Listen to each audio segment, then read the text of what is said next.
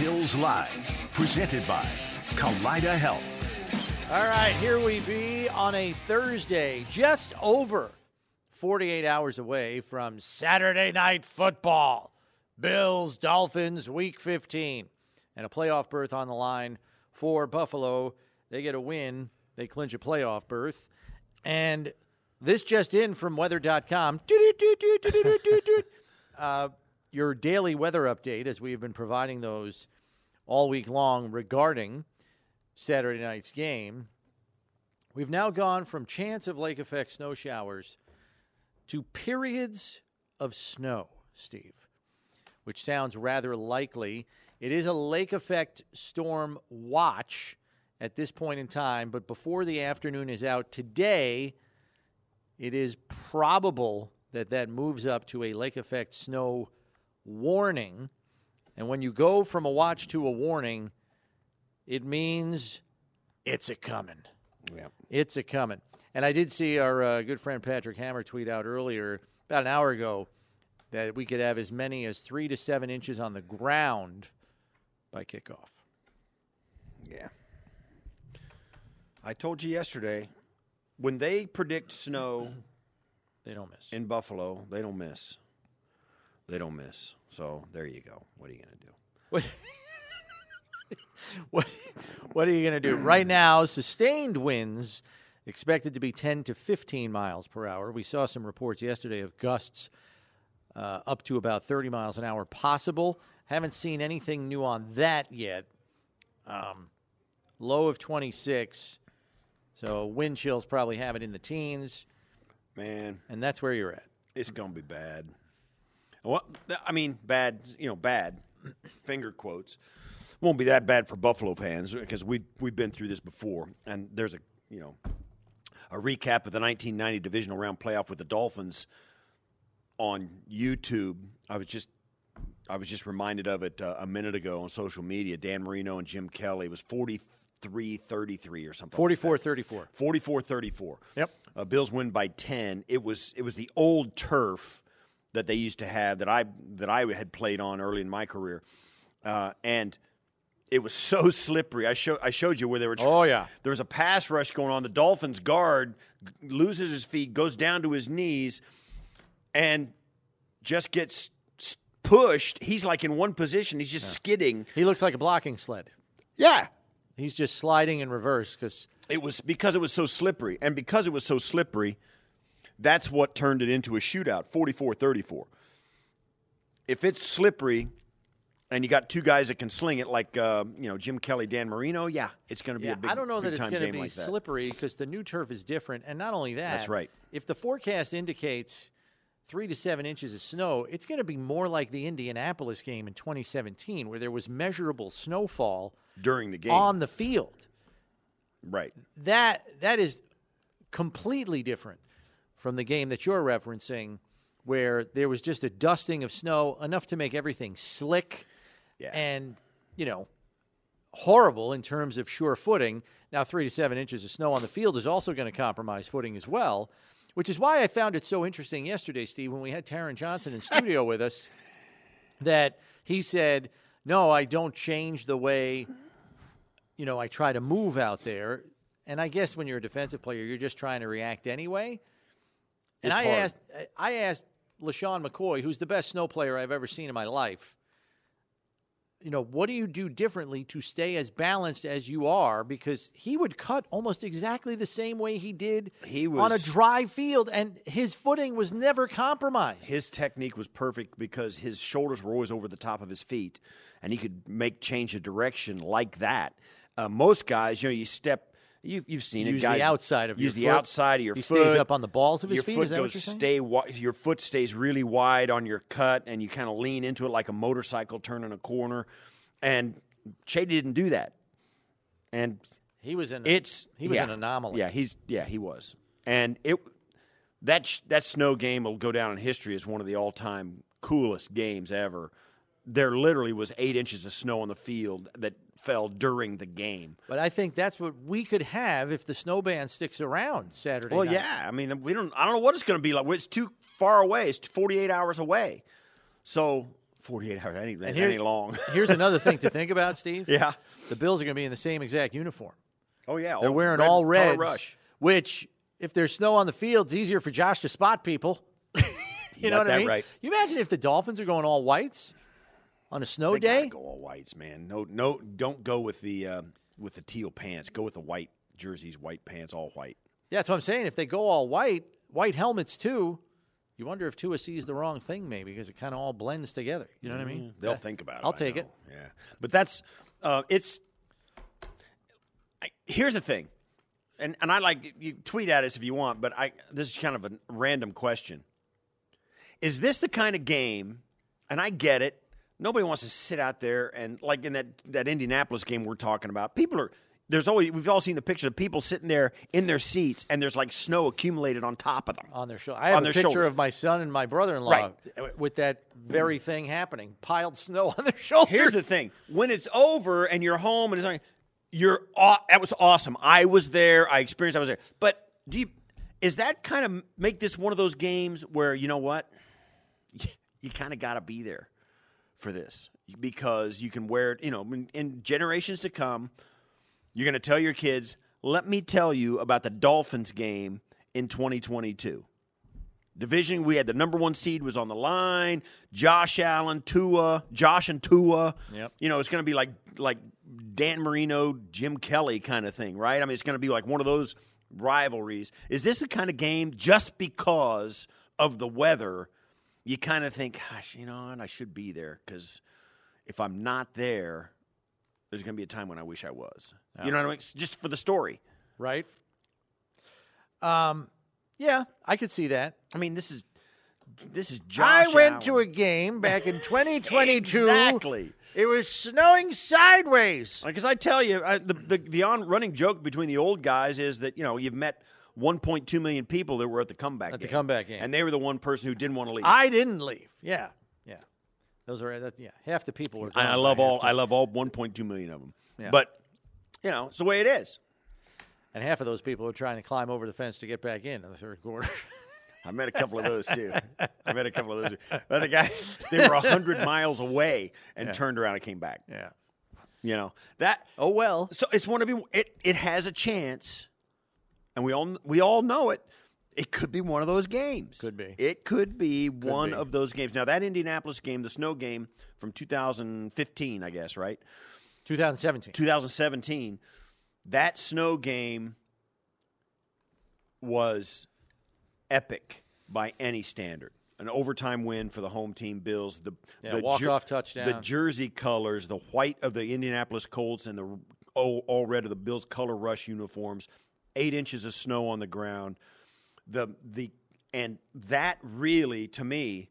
And you look at the schedule and all this, and you, if you go down and look at the Bills' schedule, there's it's no it's it is not a coincidence that the Bills have three of their last five at home in December. What do you mean by that? It's no coincidence. TV Oh, TV wants TV games. wants games like this. I'm already here, and it's going to be bitterly cold in Chicago next week, like Right. down around 10. TV, television crews, and television. You're looking you at a cold weather game the rest of the way here. Yes, Chicago, absolutely. Cincinnati, Monday night. Absolutely. January 2nd. Hello. Oh yeah, They're all going to be cold games. they're all going to be very very cold games from here on out. But I th- but it's no coincidence that 2017 Colt game in Buffalo with the eight inches of snow on the ground during the game.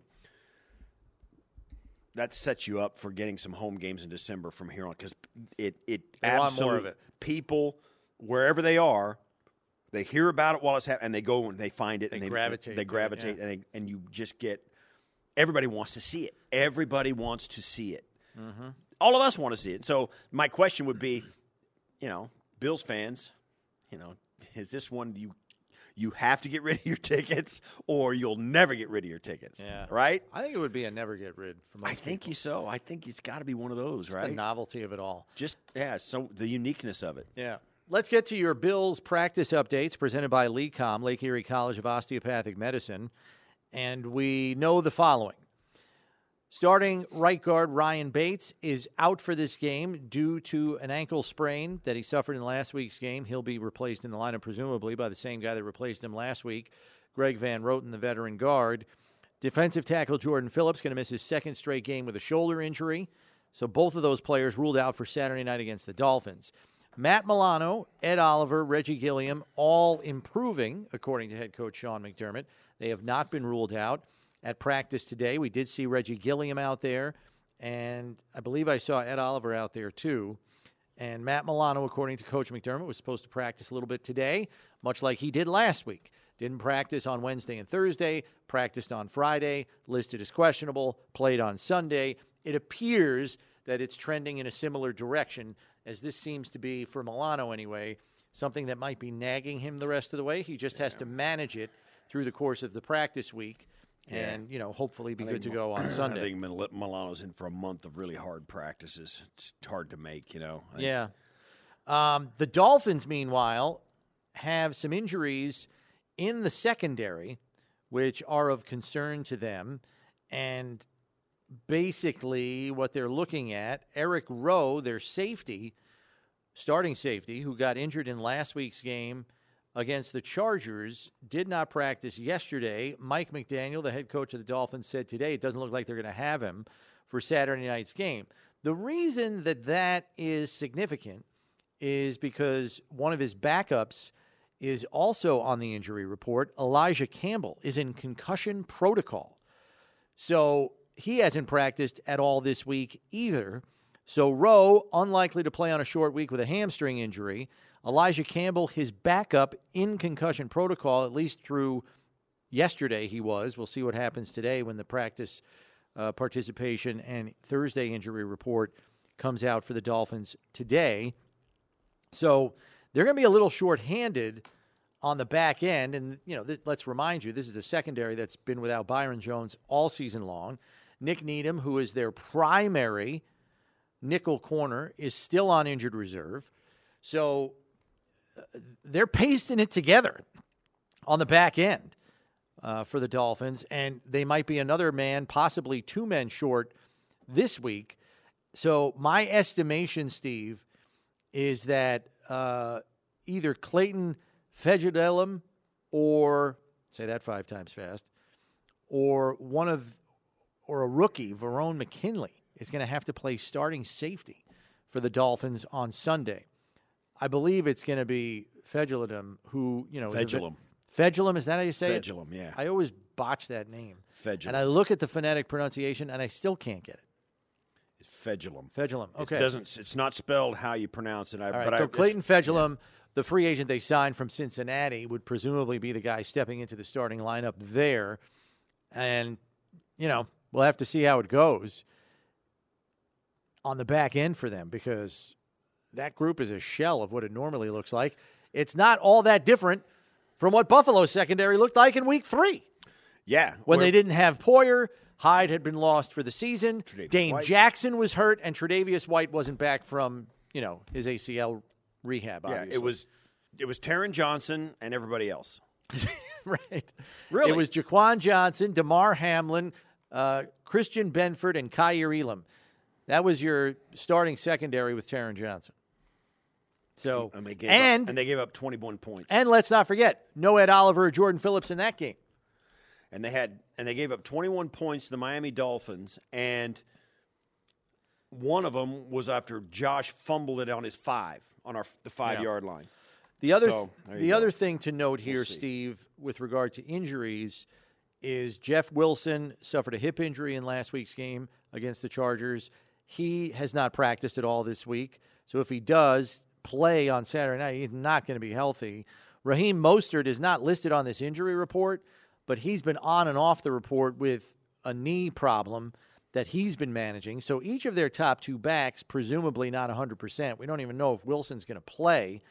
Um, so yeah, they're they're fighting through some stuff right now, and you might see, you know, a return to the lineup of Salvon Ahmed or maybe Myles Gaskin if Jeff Wilson can't go, and then Terron Armstead, their left tackle. Yeah. The guy's got a laundry list of injuries. Did you see that? Knee, elbow, He's got a knee, pec, and a toe injury. Knee, the toe has toe, been yeah. bad.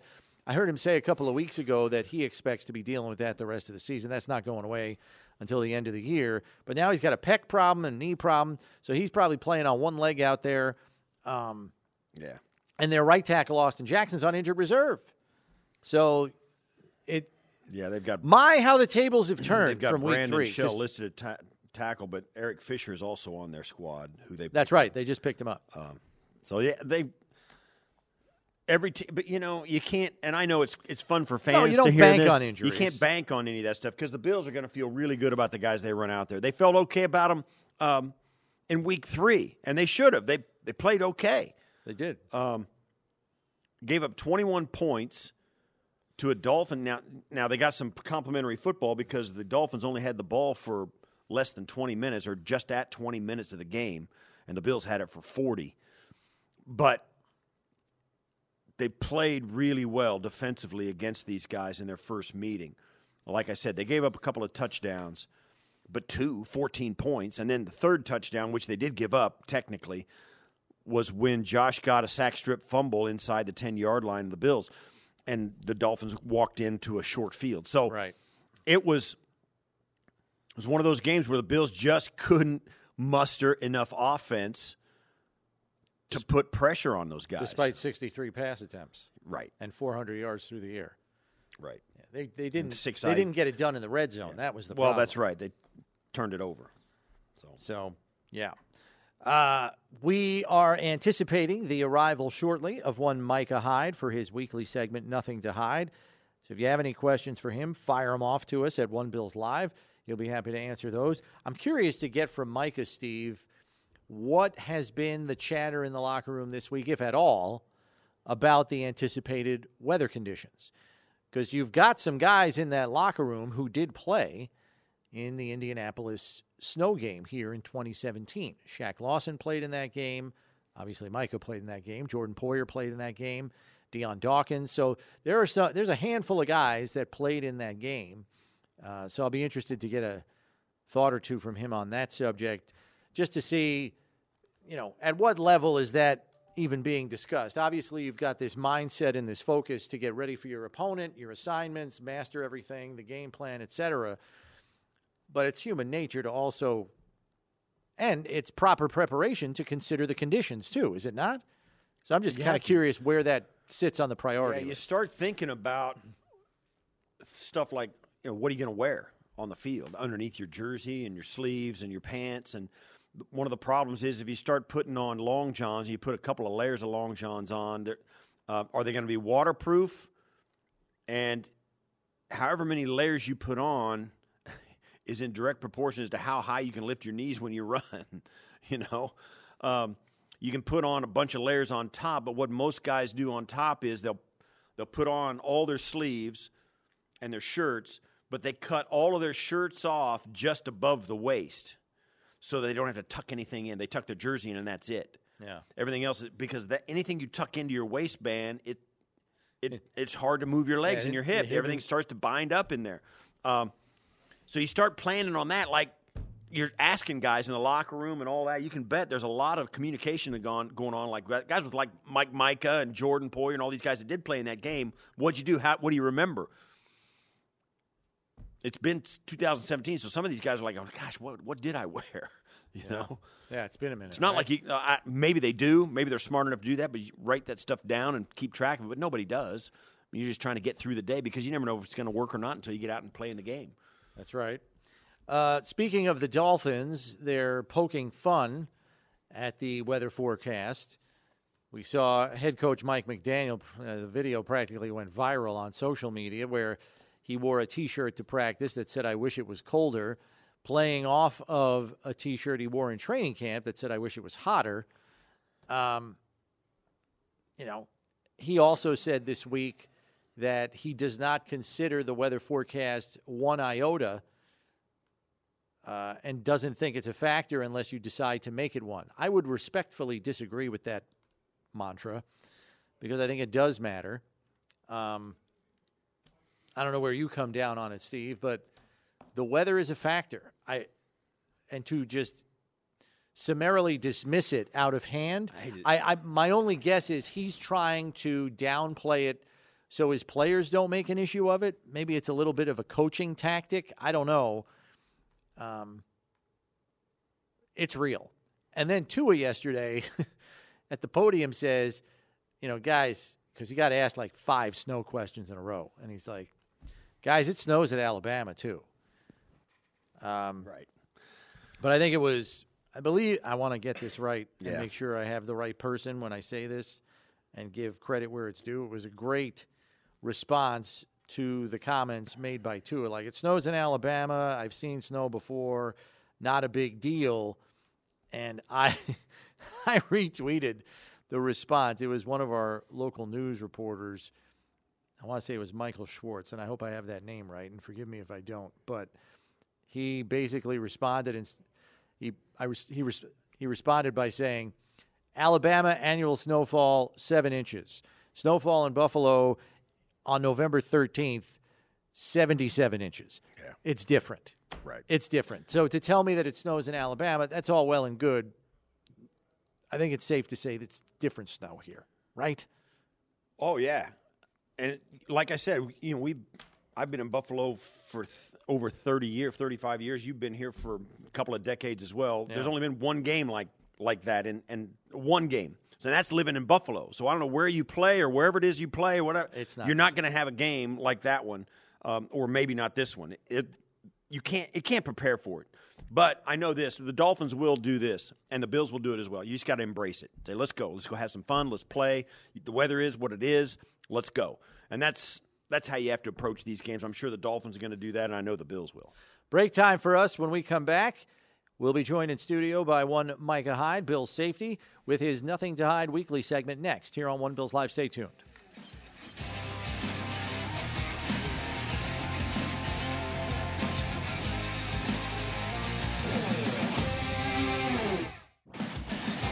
All right, welcome back to One Bills Live. Chris Brown, Steve Tasker with you here on a Thursday, and joined in studio as we are every week by Bill Safety Micah Hyde for his Nothing to Hide segment, and we'll get to your questions for Micah in just a second. But, first, we have questions. well, yeah, and there's also an announcement that needs to be made as well, uh, and it's good news, right, Micah? It's great news. It's great news. Uh, am I taking it away? Yeah, I'll take it, man. Take it. I'm- Run with Um, yeah. So the the charity softball game that we have here in uh, in Buffalo annually, it is is scheduled for May seventh. Nice. May seventh. So we is have the a date. May seventh is the date for sure. We're looking forward to it. Um, it's always a good time. Uh, my, my man Steve came out, you know, this year. I love it because I don't have Um, to do anything. Yeah, yeah. You know, you just you, he just walks out the walks out the the, the dugout and I told Mike if I have to jog, I'm going to sue. it's just always a great time, man, It and, and and to be in front of the fans, and it, I think it comes at the perfect time. You know, OTAs are going on. It's after the draft. You know, young guys are in. weather town. is finally Weather, turned. weather is turned, and um, Yeah. yeah, we just uh, we just love the event. Great turnout. Oh, last beyond. Yeah, it really is a great. It it's. I mean, I know COVID is we've having. It is an awesome event. Mm-hmm. Yeah. It's run well. Yep. Ton of um, the guys all show up. Yep, Fans love it. Yeah. A lot of interaction. we got we got to sell It's- out this year. You got yeah. we got to sell out. I think it's you- fifteen I couldn't make it last year. I was going to pick up my daughter at college. Um, I got to get there this year. Got to. It's fantastic. Is. It's fantastic, and, and it really is. It's well run. The, the money goes to a great because All that stuff. It's Mm-hmm. Yeah. uh, and it's it comes at the perfect time of year. You said, Mm-hmm. man, everybody's like Excited about the player, the foot, the guys back in town, OTA, And it's- yeah. Everybody's outside. It's like, oh Yeah, yeah, let's yeah, go. You know, yeah. it's really fun. Now, there's a pretty good chance by that time you're going to have the green light to play, right? You can play in that, right? If the softball game was today, I'm playing. Okay. Yeah, like, there's no, there's nothing holding me back from the softball game. I'm I'm I'm lifting, I'm running. You know, my doctor's saying no contact right now, but you know, if if we were playing a softball game, I might be playing right now. So I will for sure May seventh. Okay, Yeah, okay. yeah, yeah. May seventh. I'm for sure be out there. So, in in due course, as the date gets closer, there will be information provided out there in, in terms of how to get tickets. Obviously, Mike is working with the Bisons once again, so Mm-hmm.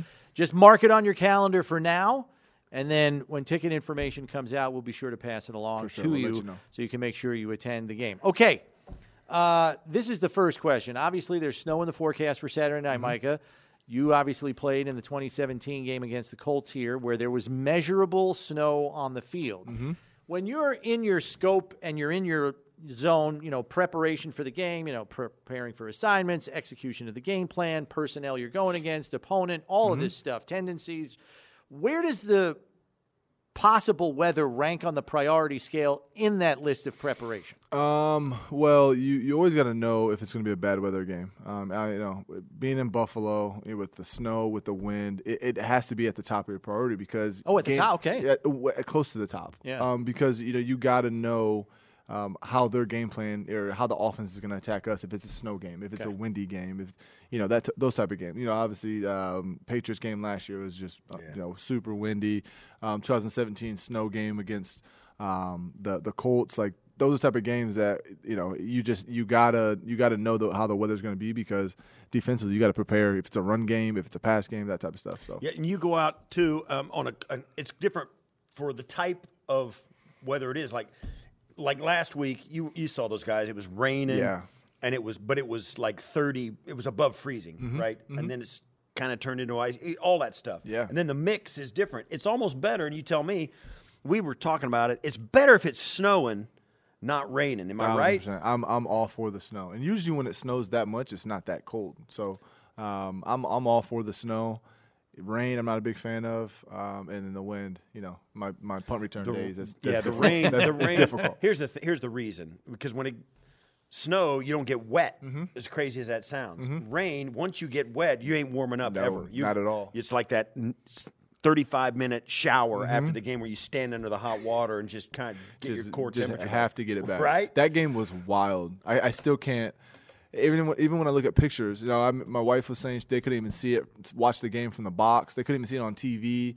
I'm running and I'm on the snow, and then I, you you hit the yard line because they were you know Yeah, yeah, you they were actually snow- have they some were snow- footing. and you would you would drop down seems like a, a half an inch, and you're like I'm about to like tear my tear my groin out there running Right. full speed, you know, on different surfaces. So it was, it was wild. yeah, yeah, yeah. People forget. stepping off a step. Yeah, yeah. People forget, like, Nathan Peterman started that game. Tyrod was hurt. Mm-hmm. Peterman goes out with a concussion. You got Joe Webb in the game. I still can't believe Deonte Thompson made that catch. That's insane.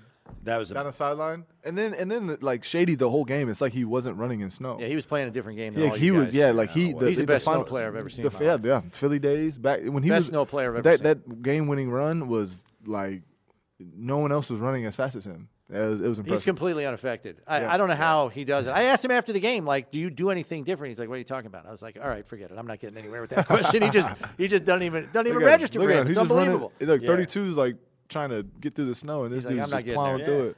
that Uh, but there might be tremendous game. measurable snow like that. No way. on Saturday night. They're they're saying saying? three to seven inches on the field possible during the day. during by game time. yeah. So No way. I mean, they'll. I'm sure they'll have the tarp down, but if it's still snowing after kickoff, it Oh, could man. pile up like it did I gotta make sure I have my boots. in They'll 2017. to.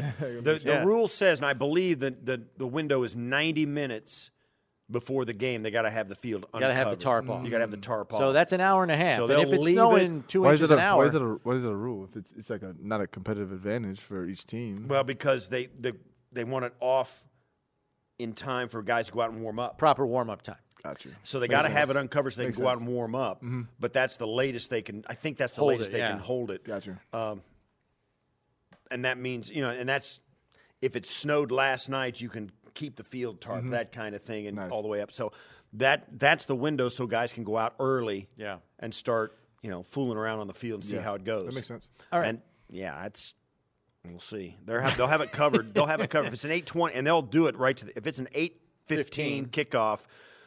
That's yeah We'll see. six We'll forty see. five. Six forty five. They have Yeah. to take it off. Yep. Let's get to the nothing to hide tweet sheet. Your questions for Micah to answer as we do every week. This one from Joe.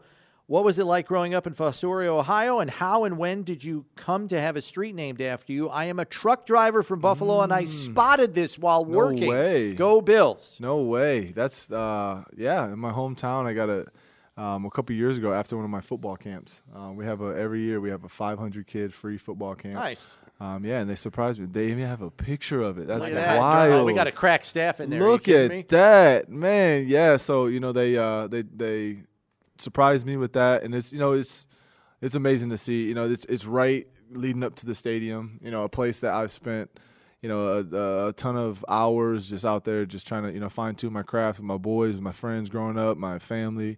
Um, so yeah, I was very surprised, and you know it took me back. So. Um, but it, how was it growing up in Fostoria? It was it was awesome. It was awesome. It's small town Ohio. Um, I wouldn't I wouldn't have it any other way. It, it taught me um, everything I know to this day. I still play for that community, for that city, and um, you know the whole community raised me. I'm a single parent, and I was eh, I was all over the city with a ton of people at my friend's house, and the whole community raised me. So I wouldn't change for anything. Now, is that the the street you grew up on that they renamed? no, no, no. Or is just- it right around the corner? That's from- lead up right to the stadium. And then, Okay. Yeah, yeah. So I, The high I- school stadium, Yeah, I, I grew up in a you know four or five different streets, but that I that gotcha. was lead up to the stadium. Awesome. Cool. Second question from Daniel. Just hoping your rehab is going well and that you'll be full go next year. I hate that you are not playing. We miss you on the field. We want you and Poe back together again so you can retire a Buffalo Bill. Um, what are the doctors telling you? Are things going pretty well with the rehab? Things are going great. Um, like I said, I'm running, I'm lifting. Yeah. Um, I'm I'm in you know amazing shape right now. So I'm just trying to take it one day at a time. Um, if it was up to me, I would- you know I. I, I would love to get back out there, but um, it's not up to me. It's up to my doctor. So Right. So are you learning quickly uh, how tough it was for Trey wanting to Yeah, come back? Because yeah. you're probably going through that right now. Oh, I'm I'm I'm itching, but at the same time, I I know I had a long conversation with my doctor even before surgery and after surgery, and and you know he understands that he has to protect me from myself. Yeah. Um, you know, I'm just that type of guy. That I just want to be out there. I want to be helping the team, and even though I feel great, which he said I was going to after surgery, I was going to feel great, but it's all about you know what the scans are showing and how healthy I really am on the inside. So um, I understand that, but you know I'm still going to try to push him. Right, that's the way it is. I, I've told, I've got buddies. You know, I've gone through the knee surgeries Mm-hmm. and all that stuff, and they always tell you the the easier and slower you take it right after surgery, the Yeah. fewer setbacks you have. Exactly. when you really do turn it up. Exactly, and Right? that's that's exactly what I did. I didn't do anything for for a while, and I was out in San Diego, and I I was just st- walking around the house. That's all I really could do. And so you know, when I got back here, I took it really slow, and I I just I love where I'm at. Um, mentally now, you know, it was it's it's still you know up and down. Just knowing you know that I feel like I could be helping the team, but I'm not able to be out there. And obviously, game days are pretty tough for me. But I just try to you know put that put all that behind me. And I got a new role, and I'm excited for this opportunity that I have. Okay, so with that in mind, from Sharon, will it be more difficult to defend Hill and Waddle if we get the snow that's anticipated during the game? There's this old adage that offensive players have the advantage in snowy conditions because they know where they're going, and you as a defender have to be the reactive player. Is there any merit to that old adage or no? I don't, I don't, I don't think the offense has advantage. I, I kind of like it. I kind of like when it's snowing. I, you know, I, I feel like the defense, um, any type of weather game has the advantage because you know if it's windy, um, quarterback can't throw into the wind. We, It's we to have that execute. advantage. If it's a snow game, we know they got to run the ball. They're not going to be able to pass it. If it's raining, then we know you know it's a good good opportunity to punch the ball out because the ball is wet. So. It it can go both ways. I mean, I guess, but I, I'm a defensive mind, so I feel like that's an advantage for us. You're right, though. The weather can force an offense into being a one-dimensional offense, and if Yeah. they're not that good at that one dimension, big time advantage Yeah, for, uh, for the D. And that's the thing too. It's it's a little bit unpredictable in how it's almost like a matchup problem with the weather. Exactly. How does your offense match up with the weather? You know what I'm saying? Mm-hmm. That's and, ex- that- and- that's yeah. big. and That's that's big. also match up with the defense. But and all special sudden- teams, I, I think That's right. special teams field position plays the biggest role because if you're punting into the wind or with the wind, you know how big of a field position uh, position battle that could be. And then same thing for rain and then snow. Like it's it, it doesn't matter. It, I just feel like what you said. It's about matchups. How do you match up against the weather? And you know we have we've played in this a lot. Uh, we have a quarterback that lo- loves to play in the weather game. So. You know, we feel like we can go out there and you know play our best with, with the weather. Who knew all that time in Laramie, Wyoming would be an advantage for Josh now? Pretty Right. wild. Uh, time for one more quick one here, and this one's from Tony. Do opposing players joke around and laugh during the game? I guess he's asking like during timeouts, TV timeouts, and stuff when you're both sitting there on the field. And then There's who's the guys like funniest guy? there. Who's the funniest guy you've played against? Oh wow, that's that's a that's a very good question. Yes, So guys part do. one, joke guys around? guys do joke around. Okay. guys do joke around. Um, you have all different types of, of, of people. Like I feel like I'm kind of one of those guys that that joke around to the other team. Oh, know, really? Until Okay. until like it really gets. It really gets in the heat of the Right, right, battle, right. and someone's talking junk. Then you know you got to go out there, and it, it turns Yeah. into it turns into that game. Then it's not funny anymore. It's not funny anymore. Okay. But uh, but the the number one guy, Funniest guy you've played against? Someone that just maybe cracked you up in the middle of a game, like you weren't oh expecting. man, uh, I think it's always fun playing against former players that you've that you've played with. Oh, former Right, teammates. right, former right. teammates. I'm sorry. Okay. Yeah, I, I feel like that's always that's always pretty funny because you go to war with these guys every single week, and then when they're on the other team, you got to pretend like you you know, like you don't like them, like Yeah. you, you know, even pregame. Plus, you got a lot of material on him. from Exactly. being a teammate. Exactly. So like you're, you know, pregame, you're talking to them, and it's you no, you know, you're hugging, Steve. Yeah, you yeah, know, yeah. like you're hugging, but you're really like, I want to win today. Like I, that's just how I am. I want Right, to right. win. It's kind of that Kobe mentality. Like I you, gotcha. you know, you, you're playing against your boys, but you want to play harder. So then when you get to the game. It kind of is funny. It kind of is funny, you know, especially playing against like uh, Shaq the last couple years. Oh, yeah. Oh, sure. Uh, playing against Big Phil, uh, playing against those type of guys. So I don't know who the funniest opponent, you know, other than those guys are, but um, definitely former Shaq teammates. would be a pretty good answer. Oh, I Shaq's would- I would hilarious. think. Shaq's He's- hilarious. I mean, the winter coat this week. He's doing the Jordan Phillips out Well, there well, at practice. yeah, Big Phil started that. He's been he he did that in his first go around here. Why would big guys want to do that though? They're so they get so sweaty so fast. Anyway, you're putting a winter jacket on. Look, man. I, And what does that Was jacket a smell like after practice? yeah, That's got to go to the well, I'm- cleaners. I'm, not smelling it. I'm not smelling it. I don't know how Um, you avoid it. All you got to do is walk by it. Yeah, that's Well- true. But you know, those guys, they do whatever you got to do to get through practice. That's all I gotta say. I'm telling you, man. you, get up to the quarterback. That's you a can look, wear I'll whatever tell you you man. want. That's a look Tell and me that. Tell me for me, I always dreaded going out and practice in weather like this. I always dreaded going out to practice like in days like this than I did more so the game.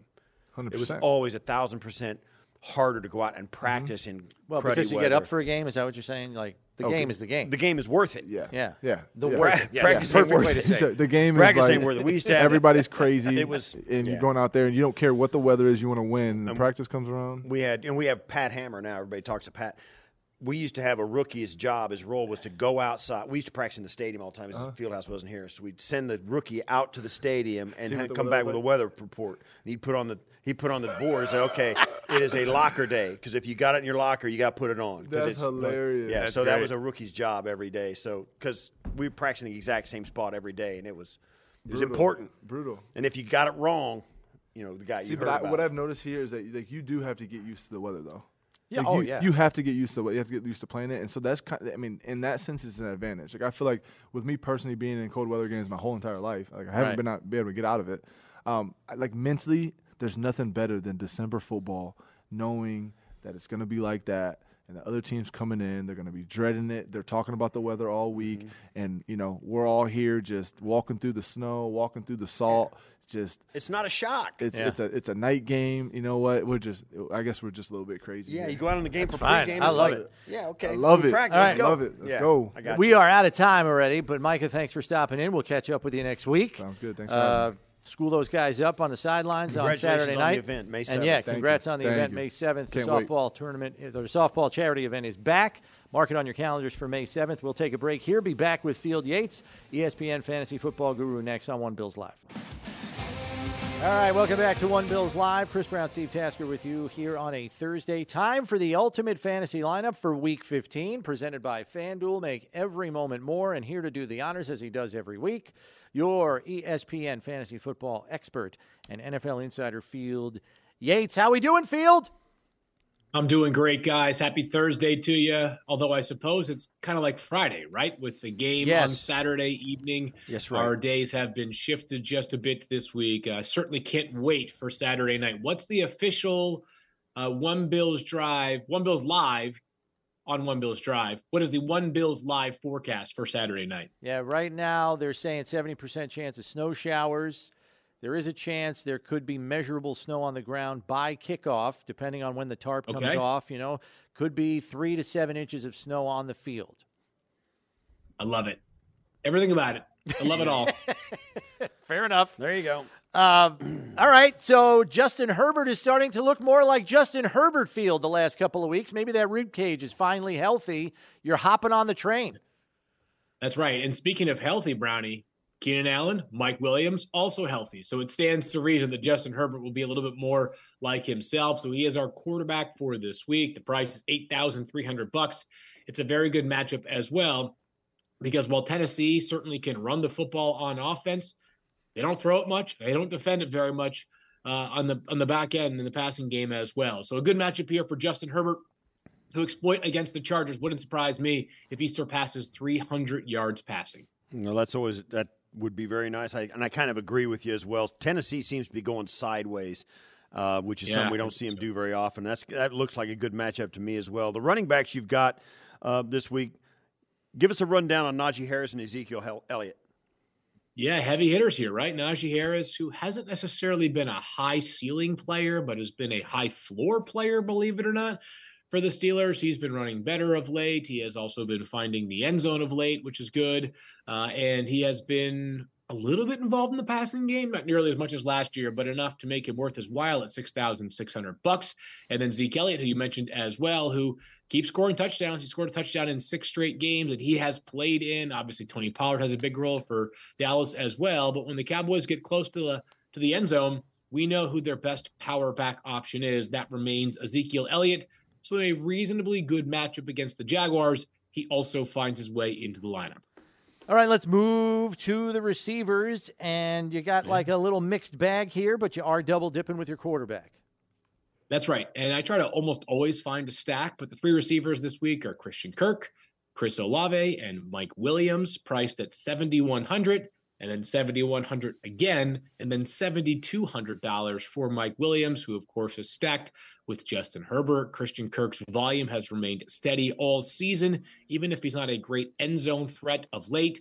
The targets are piling up, and at some point, you have to figure those targets turn into yet another trip to the end zone. Meanwhile, Chris Olave draws a very favorable matchup. The Falcons have been a bit better of late defending the pass uh, especially because AJ Terrell has played much more like his usual self, which is a borderline all pro cornerback. That being said, still not a great area of depth for Atlanta. So I think Chris Olave and the Saints can move the football effectively on Sunday. The game is being played in New Orleans in what is a virtual must win for the Saints. Give us a little synopsis, Chris Olave, about the year he's had. He's a rookie. We didn't don't know too much about him. When did he emerge as a guy that – you know what, you got to think about him. When everybody else got hurt down right, there. right? yeah, that certainly helped. Yeah, it was actually a quiet time uh, when Chris Olave and the Saints played the Falcons very early on in the season. He was limited to like three catches in that game. But, you know, the Saints felt really good about Olave when they made that trade up in the draft. It was that trade with Philadelphia, like maybe a month or two before the draft. And it involved all these picks going back and forth on either side the net result was that New Orleans had two first round picks last year, and the first one ended up being Chris Olave. So they felt really good about him. But for fantasy purposes, once Mike Thomas and once Jarvis Landry got banged up early, he became the man in New Orleans, and he has really thrived as part of a very good group of rookie wide receivers, especially guys taken in the first round. All right, so let's uh, wrap up the lineup here. Tight end, flex, and D. You got a couple of right. appearances by the Jets. Yes, we do. Tight end, tight end Tyler Conklin is in the mix here for the Jets. We'll see who starts at quarterback on Sunday. And as you might expect, if it is Zach Wilson, my confidence will wane in this selection. So there's an opportunity to pivot. But if it is Mike White, I think uh, he and that Jets defense probably impressed you guys this past Sunday. I thought that it was a pretty gritty effort from both Mike White and that defense uh, keeping it close. I mean, it was just 20 to 20 to 12 game uh, against Buffalo, obviously, and the Bills are as good as it gets in the league. So I was impressed by the Jets' effort. Tyler Conklin, a big body in the middle of the field, who he and CJ Uzomah both got big contracts this offseason from the Jets. Conklin's been the far busier of the two. I expect that one to stay that way going forward with Chris Godwin in the flex spot here. And Godwin's volume has just been absolutely ridiculous, as you guys know. The Bucs can't throw the ball, can't run the ball at all this year. So basically, what they've done is they've turned Chris Godwin into an extension of their running game as he's catching all these passes within like five yards of the line of scrimmage. So the volume is terrific. He's at seven thousand dollars. I just referenced the uh, Jets defense, which is my final pick here. Again, usual caveats apply. Don't like to pay too much money. $4,100. And while the Lions' uh, offense has certainly been red hot, of late, I can't overstate this. Lions are a different team playing outdoors than indoors. We could see the same thing with Miami, and it's not outdoors versus indoors, but it's cold weather versus warm weather. That's how the Lions are as well. So I expect the Jets defense to have its way on Sunday uh, in what looks like no snow impact or anything, but like a 30 degree day uh, in East Rutherford, New Jersey. All right, Field. Thanks for being flexible with your schedule this week. We got we, we found yeah. enough time to squeeze you in. We know you're a busy man. We'll let you jump and catch up with you next week. Thanks, Field. All right, guys. Stay warm up there. Looking forward to Saturday night. Yeah, it should be great. All right, that's ESPN NFL insider and fantasy football expert Field Yates, who brings you your ultimate fantasy lineup each and every week. Presented by FanDuel, make every moment more. We will take a break here. When we return, our number two will include one Thurman Thomas, who'll be joining us in a little bit. So be sure to stay tuned for that. Steve and I to discuss a lot more concerning this Bills Dolphins matchup next here on One Bills Live.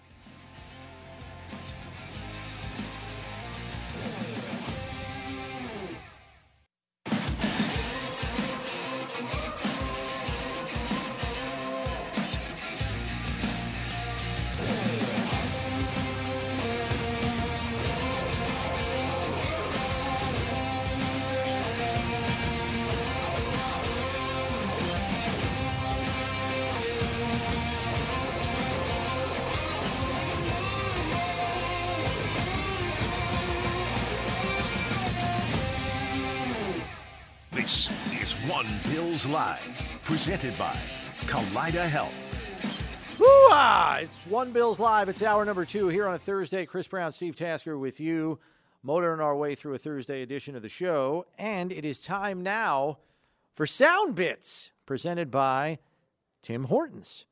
Hear how quarterback Josh Allen, safety Jordan Poyer, and the rest of the Bills are preparing to brave what could be another snow game should the circumstances arrive this Saturday night against the Dolphins. We know it's going to be snow. Uh, that's and I asked our uh, our guy Jeff Mazurek. I go, "What do we expect?" And he just said snow. That's it. So um, it's going to be snowy and cold for them. It's going to be snowy and cold for us. Um, we'll have to deal with it to, to the best of our abilities. Is there anybody on the team that really likes it, the cold? Dawson Knox gets gets to take all those photos outside and warm ups with this tank top on, and he looks good. So I'm not going to do that. Oh, we can't wait. Um, yeah, I mean, in the cold is how football is meant to be played, and I think everyone that's up here is happy to play in the cold. We just came in from a 20 degree practice like it was nothing. Um, so we're, we're super excited for the elements, and we hope we hope it's as cold as it can possibly be on Saturday night. You get off the plane and that wind chill hits you for the first time. It, it plays a factor. You know, it definitely played a factor in my head. I'm like, I do not want to be here right now. Yeah, it, it is what it is. You know, playing Buffalo, playing in December in Buffalo, um, it's not the easiest task to do. Um, but again, it's it's cold for them. It's cold for us. Uh, we we get to practice in it. That's one advantage that we get, and it's something that we've played in before. So um, we got to use it. Now that we're used to it, it's it's like nothing. But um, something that can affect the game a little bit more would be like harsh winds, rain, snow, stuff like that. But um, we're as used to it as anybody, so we'll be ready for it. This is our weather here, you know what I mean? Uh, so it'll be good to uh, get those guys down here and play play a great game. I think right now um, we feel most of it would be here Saturday, is according to the the model. Like the, the you know n- nothing as as big as what was last time, and more of it on game day. So we'll continue to track it and monitor it, you know, and hopefully, hopefully we can play this game here. I mean, they're going to be in the same conditions we're in. Um, you know, it's not like every day we're out playing in six inches of snow around here, you know. So I think perceptually, people get this perception of that we go out and practice in the snow every day. Um, but um, you know, we're just like I said, working on being focused and and uh, improving as a team. I, I think it does. Um, just like I said, understanding this is what it's going to be like, and even might be even a little more cold, uh, more chilly. So um, we have we have great like our equipment guys do a great job of getting us ready and getting us prepared to play in cold weather games, and it's something that we embrace. Um, you know, other teams might not like coming here and playing in it, but that's it is what it is, and you know we got to deal with it. They got to deal with it, and it's going to be fun. It'll be a fun matchup. I, I took my shoes off right now because my toes are still frozen from practice. All right, that is Sound Bits presented by Tim Hortons. Weather is certainly a subject this week, and you know we had Micah Hyde in studio here just last hour, and he said when you are preparing for a game, you have all the things you normally prepare for every week, but when weather is clearly going to be part of the equation, it's very close to the top of your priority list. Not only in terms of what you're going to be dealing with, but what cleats am I going to wear? You know, if it's a snowy Yeah. field, what am I going to do? You know, that it's everything. How many layers am I putting on? You can imagine Buffalo people know this, and people who live in the cold weather know this. If your head is warm and your hands are warm and your feet are warm, you're pretty good to go. You know, the problem is this: you got football shoes on; they're not made to be warm, so your feet get cold, and your hands, you have to use your hands on every single play, and you got these thin little gloves, they get cold. So your feet and your hands are cold, and your head, you can only put so much on under your helmet, one, you know, like a head sleeve or something, and that's just okay. So as as warm as your body might be able to be, you still feel really chilled to the bone because your feet, hands, and head are cold. Uh, we had guys, and, and you'll see it on the sidelines. They have those turbo heaters that look like a great big long orange tube. You stand at one end of those, and, and heat fires out of it. Yeah, you got to be careful not to get too close to those either. You, we had guys melting their shoes because your feet are so cold. You put them up there to heat them up, and it gets so hot so fast, and you can't feel it. Your shoes. They had guys melting their shoes. Yeah. So somebody had a mitten they lit on fire last year by yeah. accident. So because you're so cold, you can't feel the heat reaching you. So there you go. I mean, it, it's a problem. It's a problem, and uh, we'll see. I, I, you got to deal with it. Everybody's going to have to deal with it.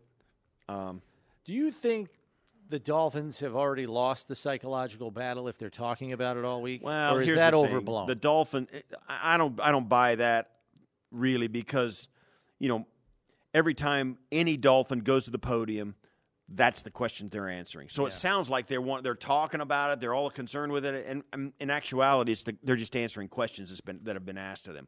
So I don't feel like those guys are sitting down there laying awake at night worried about it. Uh, but they, it's the lead story for this game all of a sudden. As the Yeah. game gets closer, nobody wants to talk about you know the matchup with Miami defense and their secondary against the Bills passing game and who's going to be playing wide receiver for the Buffalo Bills, who's going to be playing corner for the Dolphins, who's playing safety, what's their secondary going to look like, yada yada yada. Quinn and I mean uh, uh, Christian Wilkins, you know, all this stuff's going on, and all that's now pushed off to the side, and everybody's talking about the weather. So it's the story of the game so far, and, and I don't know that they don't have a choice that they just got to talk about it, whether they whether they're concerned about it or not. Yeah. One thing that we neglected to mention at the top of the show, I wanted to bring it up here. Basically, with the owners' meetings, there were several things that they covered there. One of which was the formal approval of the new stadiums. One of which, obviously, is the Bills Stadium that's expected to open in 2026. The Titans also have a proposed stadium that also was approved on their stadium related agenda. So they basically, in essence, got the blessing of the owners behind closed doors. So that, in addition to the extension of the Bills' lease at Highmark, it was set to expire before the start of next season. So they extended that as well. There were a number of stadiums around the league that also got approved for renovation costs. Dallas Cowboys are doing like almost three hundred million dollars in renovations and upgrades at AT and T Stadium. Um, Denver Broncos and the new ownership there, you know, people from the Walmart Group, they are doing hundred million dollars in upgrades at their stadium, and then the Ravens are doing one point two billion dollars in renovations at their stadium. I mean, the Bills' new stadium is going to be 1.4. They're paying 1.2 just to renovate it. Well, these renovations are extensive, and we've seen it here at Highmark too over the over Oh, the years. I'm sorry, I take it back. that amount is going to be split between Baltimore's the Baltimore Ravens Stadium and Camden Yards for the Orioles. Sorry, you think that's about a it, split. and you think about it. Those stadiums you still kind of think of as being new for old guys like me. Yeah. We were. I was around when that thing was built, and yeah, it seems new to me. They they're great stadiums, no question about it. They're located right downtown, and you know they're they're centerpiece of the downtown. They're they're they share parking lots. It's it's a nice setup, no question about it. That's The- a lot of money to be renov just just for a new coat of paint. Well, I think it's a little more than paint. Obviously. It better be for that cost. Uh, one other tiny little tidbit from the owners' meetings. The league previously announced that the NFL scouting combine will continue to be run in Indianapolis in 2023 and 2024.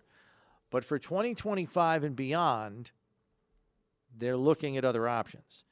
Peter O'Reilly, the NFL executive vice president of club business and league events, said Indy has been a great host, but it's our role to evaluate and look at the other options.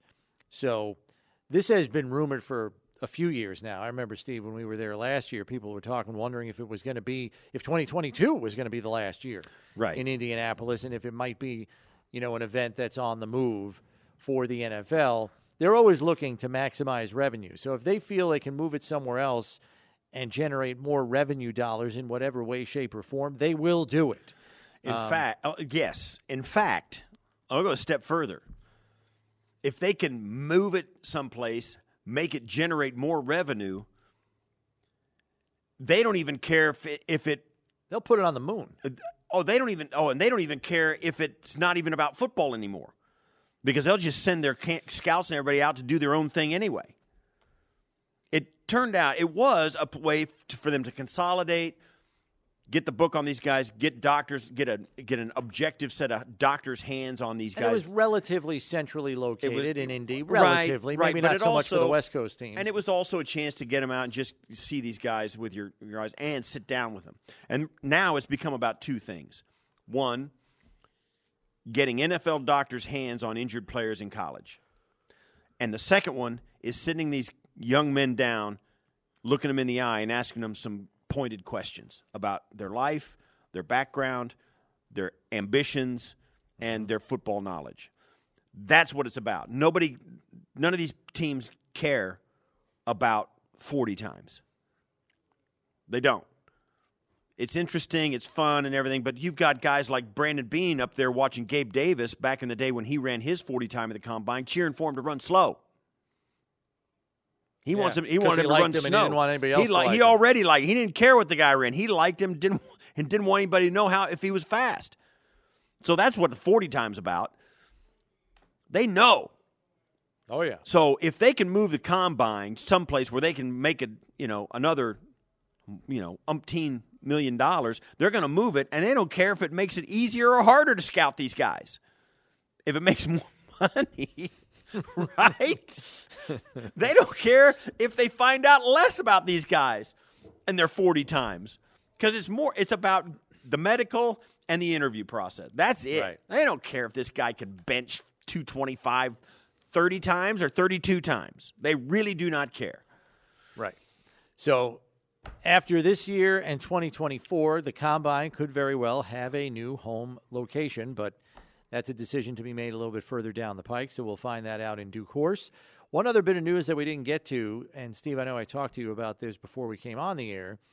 Drew Brees, former New Orleans Saints quarterback Drew Brees, has joined the Purdue coaching staff as an interim assistant ahead of their appearance in the Citrus Bowl.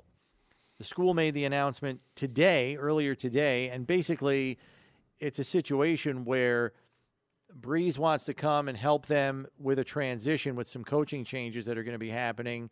So he's trying to step in and support the program because head coach Jeff Brohm left to take the head coaching job at Louisville. And, you know, this is a good team. They made it to the Big Ten title game, lost to Michigan, obviously, but they're going to be in the Citrus Bowl. And without their head coach, who was their primary play caller, also, Brees is coming in to try to help in that area uh, as they get ready for their bowl appearance in a couple of weeks. Nice, nice job Yeah, by an I- alum. Absolutely, and that's probably what this is. Now, I don't know that Drew Brees has designs on becoming a coach or a No, head I don't coach. think he does. Um, I think it's a gift to his alma mater. one-off. I think it's an awesome chance for young guys in the college ranks to get to rub up against a guy who's done it at the highest level for a long time as a Hall of Fame type caliber player before he actually is even voted in. Uh, tremendous you know, he's Drew Brees has tremendous cachet in the football world for his throw his career as a, a saint, and to go back and give that gift, give the gift of his knowledge and expertise and his friendship to the university that he came out of is is great. Yeah. it's great. Couple of things I didn't know about Brees's career. I wouldn't have guessed 13 Pro Bowls, but that's how many he went to. And he was the first quarterback in NFL history to break 80,000 career passing yards. The first. Oh yeah, Did that in 2020. he's an all timer. It's pretty cool. He's an all timer. Yeah. They um, And obviously the one Super Bowl title. and he does he doesn't really get the respect, you know, that would be given to somebody that should be given to a guy of his caliber. Certainly, Sean Payton gets some of the credit, but that's the way it is for quarterbacks and head coaches. They kind of go hand in hand.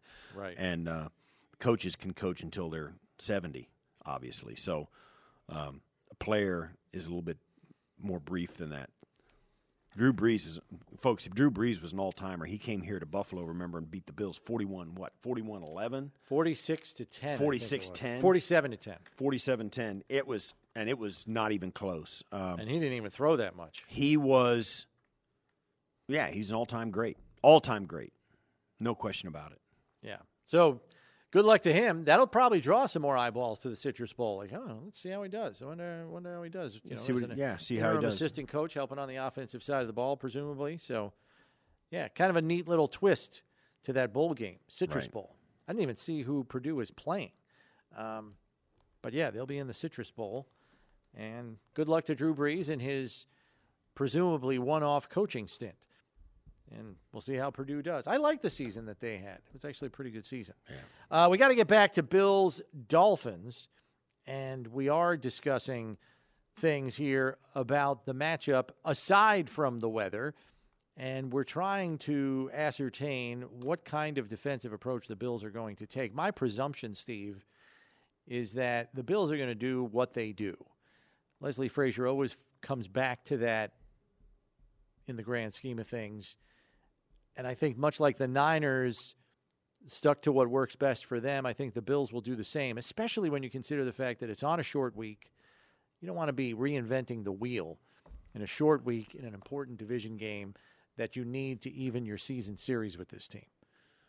Yeah, I don't think they they don't think they they're feeling like they need to reinvent the wheel, but they're you know they there's always some pretty significant game change game plan changes from week to week. And from the first meeting to the second meeting. Yes, and um, and they'll be winding up for it even a little bit before, not too much, but even before the week begins. I mean, late in the week, particularly with this practice squad guys and some of the guys who. Um, I don't know, just interact with the coach. Some guys just interact with coaches like that, and they say, "What about the Dolphin? What are we looking at?" And and they'll start thinking about it even then. Uh, so yeah, it's yeah. There's no need to reinvent the wheel. Um, the Dolphins scored um, three touchdowns against the Bills in, with only 20 minutes of possession time in the game. Uh, so while the Bills still hold them off the scoreboard, particularly even with the turnover in their own end, deep in their own end, Dolphins have every reason to think they're going to be able to, to move the football on the Bills. And if there's something out there that the Bills think they can use, there's absolutely no doubt they've already got it in the game plan. Good news for the Bills. The injury report is out, and this is like a Friday injury report here on Thursday. So you have game designations, and it's pretty clean for Buffalo. Just Ryan Bates and Jordan Phillips out for this game. As Coach McDermott explained this morning in a radio appearance on WGR, as he does every week, everybody else that was working their way through some nicks, good to go for the game. That includes Matt Milano, Reggie Gilliam, and Ed Oliver. All three of them participated in practice. Gilliam and Ed Oliver fully. Milano was limited, but none of them have an injury designation for the game Saturday night. None of them are questionable. None of them are doubtful. None of them are out, which means they are good to go. So, certainly some good news getting some more players back in the fold. Oliver got nicked last week. Looks like he's going to be good to play. Gilliam missed last week's game with the ankle injury. He's back in the lineup. And in a game that could have measurable snow on the field, you're going to want to have your fullback, Steve. Yeah, Gilliam's been a nice player. He's he's caught some balls for him. Um, I, yeah, being as healthy as you can be is great. Uh, I'm I'm a little I'm a little bit worried about guys like Matt Milano. A little bit worried about guys like Rodger Saffold. You know, um, guys who just kind of feel like they're just kind of making it work. Um, you know, even Steph Diggs didn't practice today. It's probably is a veteran rest day. Um, I, yeah, I, you, all these guys, and I, I, I hesitate to, to talk about it because you just know, even the guys that aren't even on this list who practice fully all week are just dragging around some steamer trunk of an injury that they're just they're just putting up with. It's not gonna. It's just a. You just play uncomfortable all the time at this time of year. It's just no. It's just I get it. saps the fun out of it. So it's huge that these guys are going to be able to go. I applaud the team for giving them some time off and letting them rest it up because, you know, not it wasn't so long ago when teams just said, "Listen, tape it up. We need you to practice if you want to play." Padded practices kind of fall by the wayside this time of year. They just Oh, don't sure. exist anymore because they got to take the licks off the players.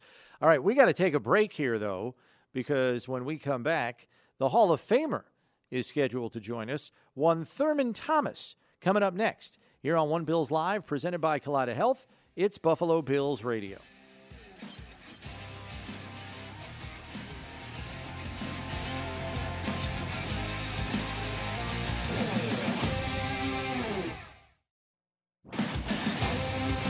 All right, welcome back to One Bills Live. Chris Brown, Steve Tasker, and joining us on the line, probably doing his best Kris Kringle imitation out there shopping for Christmas gifts, is the Hall of Famer Thurman Thomas. How are we doing, Thurman?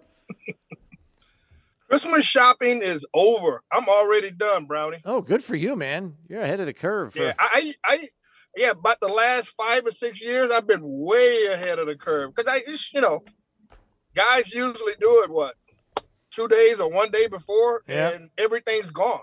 Everything's gone. So I've learned my lesson. Okay. Well, good for you. It's nice to know you're a reformed man uh, when it comes to Christmas shopping. Very well done. Uh, before before we get into the game on Saturday night, we did want to mention that your your Thomas Family Foundation, in along along with Delta Sonic, you guys are collaborating to benefit the Compass House, and you know maybe just talk to us about how that collaboration kind of came together uh, to support Compass House. Well, you know, I, I've, I've been knowing the uh, Bendersons for a long, long time, and uh, their their uh, person reached out to me. I think his name is Kyle George, and we've had conversation. He's had conversation with my wife, and uh, and I like just also like to thank uh, Jeremy uh, Kelly for really putting this together and uh, really getting the key components and the key people together to uh, do this. And yeah, we're going. I'm going to be out there with my wife. Um, from nine to eleven uh, at Delta Sonic. I think it's the one on Transit. That's right. That's It's the right. Delta Sonic in Lancaster. 4817 Transit Road in Depew. Yeah. Yeah, I'm gonna be out there. You know, taking pictures. I don't know if the weather's going to require me to sign autographs, but I'm gonna be out there taking pictures from nine to eleven uh, with the customers that come out and donate uh, and donate stuff uh, to the Thurman Thomas Fam- Family Foundation. So. Uh, you know, it's the holidays. I, I know people are, you know, busy. I know there's a lot of people at Delta Sonic. So uh, we just got together and thought that'd be a perfect place. And uh, I mean, because I go there all the time, my wife go, and I'm sure you guys go there all the time too. Oh, so yeah. uh, Yeah. great collaboration with those guys, and uh, yeah, we're we're happy to uh, to be a part of it. Yeah, let me just go down a quick list of you know kind of donations you're going to be looking for: hats, gloves, scarves, clothing, all of that stuff. Basic household hygiene items for youth or young adults, like towels, pots and pans, sheets, silverware and stuff. Diapers, wipes for babies, gift cards. You can gift cards are always appropriate for everybody, right? Always and then of course cash Yeah. is going to be accepted at the register as well. So all that stuff's going to be um, accepted, and um, that's. And this will be on the Saturday. Yeah, Saturday, December 17th. So if you're coming to the 11 game, a.m. if you're coming down Transit or anywhere the game, drop by first at 9 a.m. to through 11. Stop by there, drop all that stuff off, and then go to the game. Right. Yeah, it'll be good. Well, the game is at the game is at eight, right? Well, yeah. Well, yeah, but You gotta get there early. You got to get your tailgate in. Who? You, Eight-hour everybody, tailgate. man. Every, listen, I, can you Man, what imagine? time? Okay, okay. You don't even know what time they're going to open up the gates. What? Four o'clock? No, it won't be four. It'll be more like six. Fifty, No, it'll be five. It's Okay. usually three hours, It's, right? no, No, it's four hours Oh, before you mean game it's time. four? Oh, the gates of the parking 4:15. lot's four hours. Yeah, four fifteen. But not everybody Yeah. parks in the in the team lots. I mean, True. The, ra- True that. the Yeah. Neighborhood. that. The That's why I love you. Yeah. That's why I love you, Task, because you come up with the great ideas, man. Yeah. You already got it planned Let me out. just say this. Let me just say this. It, I am. It's. We're all lucky. I think Western New York's lucky that the weather's going to be so bad. Because could you imagine if it was 70 degrees and sunny this weekend, and you got a Saturday night game with Bills, with Bills country being able to go there all day, all Friday night, Yeah, all day Saturday. That's not a good recipe. right.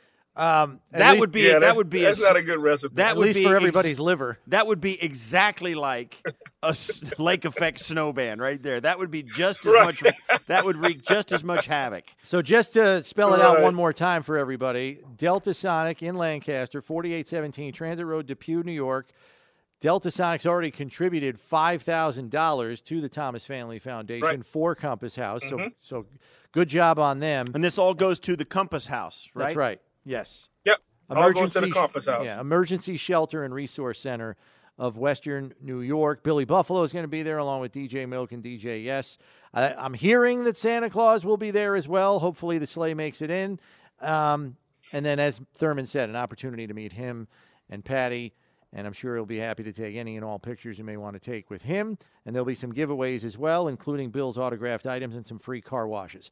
All right. So good luck with that Yep. event on Saturday, Therm. Awesome. Thanks, Let's Therm. get to the game. Appreciate it. Um, yep. Steve was referencing the Bills Dolphins game that you guys played in, 44 34, the final. There was some snow on the ground, but it was like a dusting. Divisional playoffs. Made yeah. that old turf really slick. This new turf kind of holds the snow better, I feel. Um, I don't know if it's going to change cleats for the guys if they have measurable snow. What did you wear if you ever played in measurable snow before, cleat wise? Mm, You're asking me a question that I really can't answer right now because I have no idea. I have no idea. You know what, Brownie? But I will tell you this: it wasn't like a special cleat or anything like that. Uh, yeah, I, I just and you know we're playing on really hard turf, so I was just basically wearing turf shoes. I- I, didn't Right. change it to have the spikes, you know, longer or or what have you, or thicker. I just wore regular, uh, regular size uh, shoes and um, regular size flats, and it worked out perfectly because I, I, I think this is an advantage for me, especially for a rent, because I know where I'm going.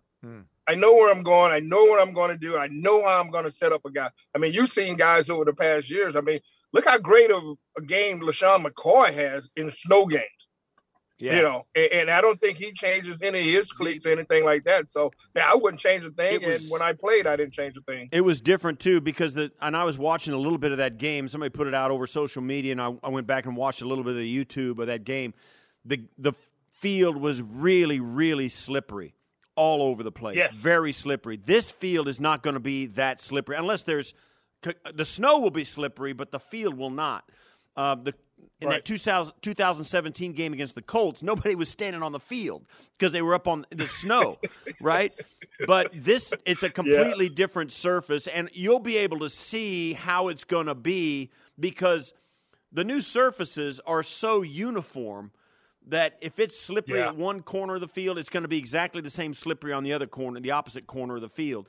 Uh, it'll be interesting to Yeah. see what is going to be possible because depending on how the weather goes and what the temperature of the air is, how much moisture and how much snow was the was the field frozen before they uncovered it? And then you know then the snow fell or was it warm under the tarp when they uncovered it? And because that'll make all the surface different too. You just don't know until you go out there and start running around on it how it's going to affect the game. There's just no way to anticipate it. No way to anticipate it. But I tell you what, um, whatever it's going to be, I think the, the Bills are going to play an outstanding football game. I, I think they're they're ready to you know get on this second run of the season. Uh, I know they got hot last year, like Brownie said a couple of weeks ago. They were seven and six at this point last year. And, and they went on a run. They got hot again. And I know everyone is kind of expect. I, I, I mean, I want to see them to score 30, 35 points every single game. And it's not happening. You know, they're winning the ways that Josh talked about the other day. They're finding ways to win. And when you have a team like that, when you talk about the elements, they don't worry about the elements. They worry about going out there, executing the game plan, and try to get them, uh, another W to really get them going again because the offense has been sputtering in the last couple of weeks, but they've been able to win football games. Right. The Dolphins have kind of hit the skids offensively the last two weeks. You saw Right. two different teams play them two different ways. San Fran mostly a zone scheme. Chargers decided to go press man. Didn't want to show any fear. They pressed those guys. They shut off the middle of the field, and Tua turned into a pumpkin in that game on Sunday night. Um, what what do you think the Bills do defensively on a short week here, Therm? I mean, they probably just do what they normally do, right? I mean, they may take some elements of those two game plans, but they kind of do what they do best, I guess. Yeah, I, I, I think you won't see the Bills switch up or do anything differently. I mean, they play great defense all year long, all year long. And you know what? They're getting some guys back. Uh, you know, Tre White didn't play in this game last last time uh, that they met. I think Jordan Poyer was out too. He was. So they've Hyde had some out, guys yeah. who, yeah, they had some guys who are out that are going to be back on the field, and I think that changes the dynamic of what the Miami Dolphins want to do because having Milano out there and having Poyer and having Tre White, I mean, those are key three defensive guys that you have to handle. And coming off of the performance like they did last week against the Jets, uh, and knowing that Miami has struggled in the last couple of weeks, I don't see them changing anything. I, I- think the D line is still going to get after the quarterback. They're going to get after Tua, and uh, like you said, the running backs are not healthy. So, hey, I I just think this is a perfect game for the Bills at this point to really, really put some separation between them and the rest of the teams in the in the AFC.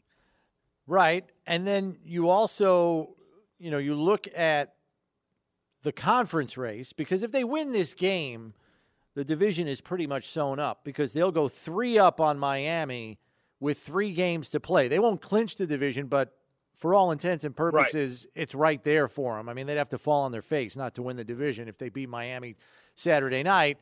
So then it becomes a question of, you know, keeping your foot on the gas to stay the top seed in the conference because we've heard them talk the last two years now in the offseason when the year ends we have to get home field advantage in the playoffs. The top seed has been critical. I mean wouldn't we all like to see patrick mahomes play a playoff game on the road for once? I mean my god. For once, for once, it seems like he's at, he's in he's in Kansas City every single year that the playoffs start. yeah Oh yeah. and he got lucky last year He's because never on the road. Tennessee Tennessee was the one seed last year, but they lost to Cincinnati. So then they were the two seed, and they were all home games again.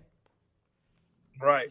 Yeah. Um, yeah. It, it- it's a big game, and- and I think our schedule. I think you guys may have talked. I might looked at it that you know our schedule is a little bit tougher than theirs. Kansas City. oh yeah, I, it is. I Kansas think- City's got one of the easiest. Yeah.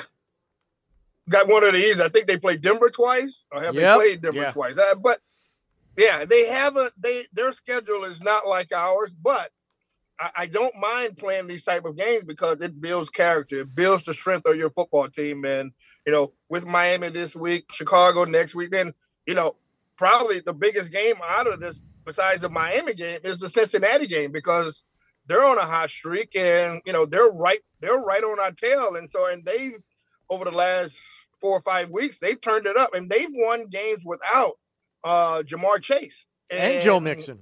and that's and Joe Mixon you're exactly right so I mean when they talk about Joe Burrows being one of the top guys in the National Football League this is why I mean because I think they was started off one and four maybe or somewhere around there. I mean, the first four or five games wasn't good for those guys, and they've turned it around. They've become one of the teams that are very, very hot right now.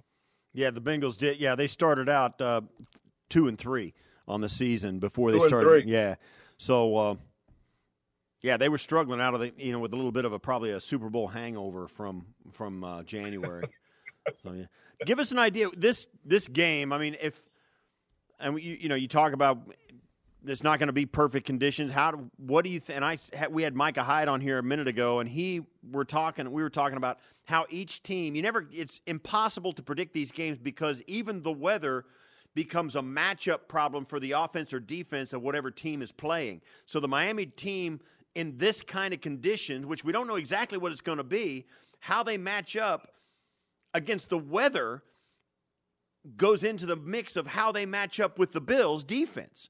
Um, I mean, there's a whole new level of uncertainty about what this game's going to look like. But what's your best guess as to how this game unfolds? I think the Bills win. I think the guy. I think the guys up front, uh, the offensive line, uh, along with Dawson Knox. Um, I think one of our running backs is going to get over 100 yards. I think one of our running backs is going to get over 100 yards, and that's going to really, all depending on the weather, once again, really carry us to victory. And uh, if these two running backs, uh, one of them get over 100 yards and another one get 50, get over 150 yards rushing, along with what maybe 30 to 40 yards rushing for Josh Allen, I think they win the game handily. Uh, Miami can't run the football. We're playing great defense right now. Uh, and if they want to try to run the ball, I don't think they will be able to. So I see the Bills winning this game handily. I really do. Okay. And the Bills, by the way, the only team in the National Football League to run for at least 100 yards or more in every game this season. The only team to do that. Uh, we've gotten this far, Thurman, and we haven't talked Cole Beasley.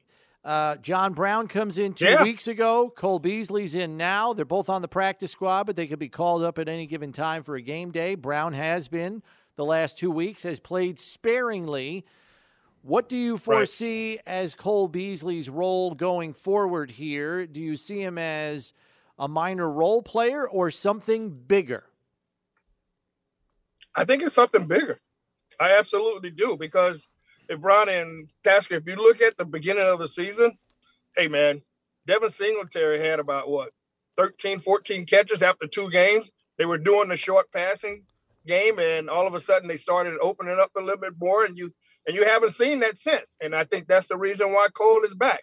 I, I think he gives you another element, which is we always we thought that Jason Crowder was going to be that guy. Jameson Crowder thought he was going to be that guy, but he's been hurt, and we haven't ha- found anybody to have that slot. I, I I love Steph Diggs, but I want him on the outside. I, I want him on the outside, stretching the def- defense along with Gabe Davis. So to have that element right there with Cole Beasley, and he's been in this offense for you know three years. I know some term- terminology probably has changed from Daboll to uh, to Dorsey, but I think bringing Cole back, and I'm glad they have a conversation about the other things that happened once he left. And uh, hey, I think the Bills right now are doing everything that they possibly can to win a Super Bowl for the city of Buffalo. And if it takes back bringing back Cole Beasley, these guys are ready for the long run. How likely you think it is that Beasley can walk off a pickup basketball court and play the NFL game? You know what? Um, I don't know how that's going to turn out, Tasker. You're exactly right, but I know that they can't run the no huddle really, really fast. I think it's one of those games where you know what, you let him get his legs underneath him. Uh, you know, he did play two games in Tampa Bay uh, for the Buccaneers and then retired. So, hey, I, I think the guy, you know, he stays in pretty good shape. I know basketball and football are two different sports, but I think you know what, he would not have taken on this opportunity to come back if he wasn't in shape, in some type of shape. Right. Yeah. I agree. Uh, what do you think? I agree. Yeah. I agree. I how good it is. I mean, they can they'll get a feel for it during this week. I mean, he came in on Monday, Monday night. Um, Yeah. and it's a short week, so um, I think the real, the only thing you fear, I think, is an injury. Yep. Because of the intensity of the game and all that, and he, he he'll he'll Mhm. blow it, he'll pop a spring because, you know. He just hasn't been Yeah. able to run that with that much intensity, and he pushed himself. And I, the worst thing that can possibly happen, I was telling Brownie this this morning. What'll probably happen? You can just see it happening. The unthinkable happens. He gets in. They're going to put him. in He plays for a minute. He gets a snap, and all of a sudden, there's nobody around him. He's, and he has to run 65 yards for a touchdown. And he, you know, and he blows a hammy because nobody expected him to be that open, right? I mean, that's what happens. These guys. The, the most unbelievable thing happens where he's going to win the game, and because Yeah. they didn't believe it, he pops a pops Yeah. a hamstring because he got so open. Yeah. Yeah. I, I, I really do think ease him back into it. I mean, I don't want Cole Beasley to come out here and play 60 or 70 plays. I don't think that's going to happen. No. Uh, but to have him out there for at least half of those, maybe 30, 35 plays, I think that's a good number for him. And just, you know what, just work himself into football shape for the rest of the year. Now, obviously, I think with him being there, there's going to be a lot of those, you know, second and uh, second and three situations. And I think that's the reason why they're they're bringing it back because we've had a long couple of games now where it's been third and long. And we haven't really picked up that. And so I think they want to get back to second and three, second and four, having a lot more options when, when it's that short. Therm, I don't know if you're aware of this, but the Dolphins' defense does not travel. They give up 15 points a game at home, 31 points a game on the road. Now, Steve went down the Steve went down the schedule, and granted, they have played a few tougher teams on the road than at home, but it's not a clear like, oh my God, they played the Sisters of the Poor at home all season and they played juggernauts on the Right. road. It's not a uniform list. But that's a two touchdown difference, Therm. What is how do you how do you square that? Yeah, I, I don't know, Brownie. I, I, that's yeah. You like you said, it's two touchdowns.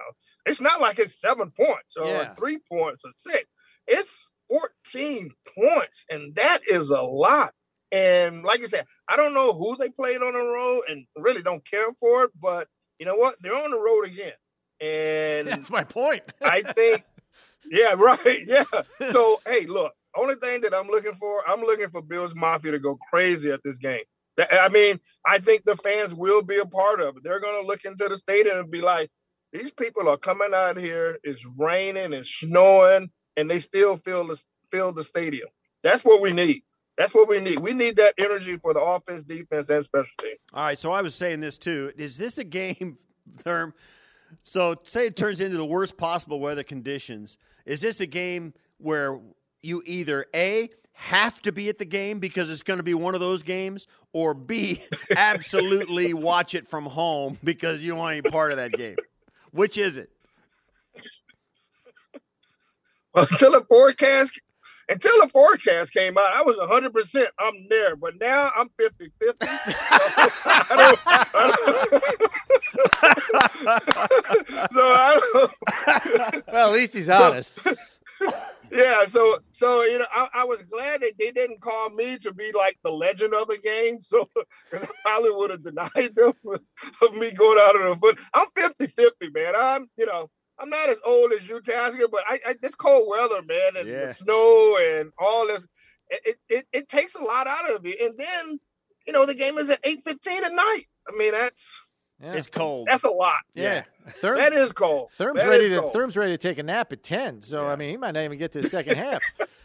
Uh, Therm, thanks very much for joining us. Uh, hopefully, we see you at the stadium, but we'll leave that up to you. One reminder if you have a red player jersey in your closet, make sure you wear it because it's the Color Rush game. They're going to have the red jerseys on. So make sure you're properly attired if you are showing up. Yeah, I appreciate it, man. Hey, remind everybody, Saturday. Delta Sonic Yeah. in Lancaster, 9 to 11 tomorrow, Saturday morning. That's Be there. right. Got you. Saturday nine, morning. nine to eleven Saturday morning. The transit uh, location of Sonic Car Wash, Delta uh, Sonic, yeah. And it's actually it, the mailing address is actually in Depew, but it's forty eight seventeen, I believe, uh, is the is That the is the address. They'll be there from 9 to 11. If you have any donations that you can make for Compass House, please do so. And Therm will be out there to take pictures. They'll have some giveaways out there along with DJS. Therm, thanks for the time. Uh, enjoy the game on Saturday night. We'll catch up with you next week. All right, guys. All All right. right, take care. That's Go Bill's. That's Bill's Hall of Famer Thurman Thomas uh, joining us here as he does every week, talking Bills football, and maybe we'll see him, and maybe we won't. I know, how about it? Yeah, I'm at 50-50. we'll take a break here. When Steve and I come back, we'll give you an update on our Bills by the Numbers podcast. The latest episode is out. We'll tell you what's in store there next here on One Bills Live.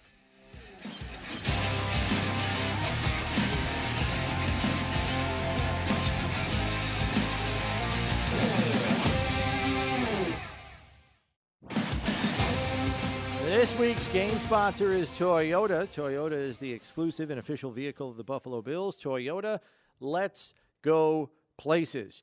Quick injury update from Dolphins practice. Left tackle Terron Armstead returned to practice today, but again, we're dealing with walkthrough sessions down there. They're not doing any real practices. Elijah Campbell, the backup safety who backs up Eric Rowe, who was not at practice, is wearing a red non contact jersey as he's trying to make his way through the concussion protocol to get back on the field and medically cleared. Jeff Wilson, though, is out at practice. We'll see what his designation is after suffering a hip injury last week against the Chargers. He's one of their two running backs. Steve, our latest episode of our podcast, Bills by the Numbers, is out, where we let the stats tell you where the Bills are at. We kind of diced up the receiver situation right now with the Bills. I actually did pretty good in the numbers game this week. You did that. do pretty good in the I numbers was- game. I was back in the saddle. For those that don't know, this is a separate program from our daily show here, One Bills Live. So if you don't have a chance or you haven't checked it out yet, please do so on any of your podcast platforms. Just type in Bills by the Numbers, and there it will be. Steve and I back tomorrow. Big show as always. We'll see you at 1.